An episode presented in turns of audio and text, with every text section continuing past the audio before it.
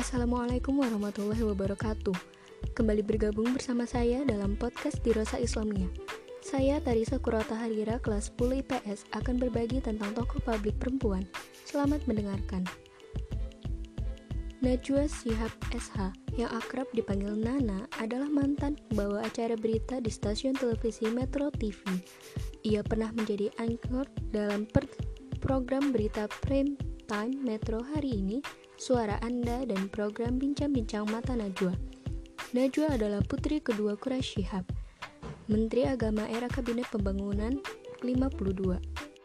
Prestasi yang pernah diraih Najwa Shihab antara lain ada Panasonic Global Award untuk presenter talk show berita terfavorit pada tahun 2012 dan Panasonic Global Award untuk insan pertelevisian terbaik pilihan juri pada tahun 2016.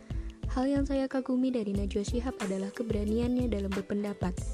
Ia juga orang yang teguh pendirian dan tegas menentang suatu yang salah.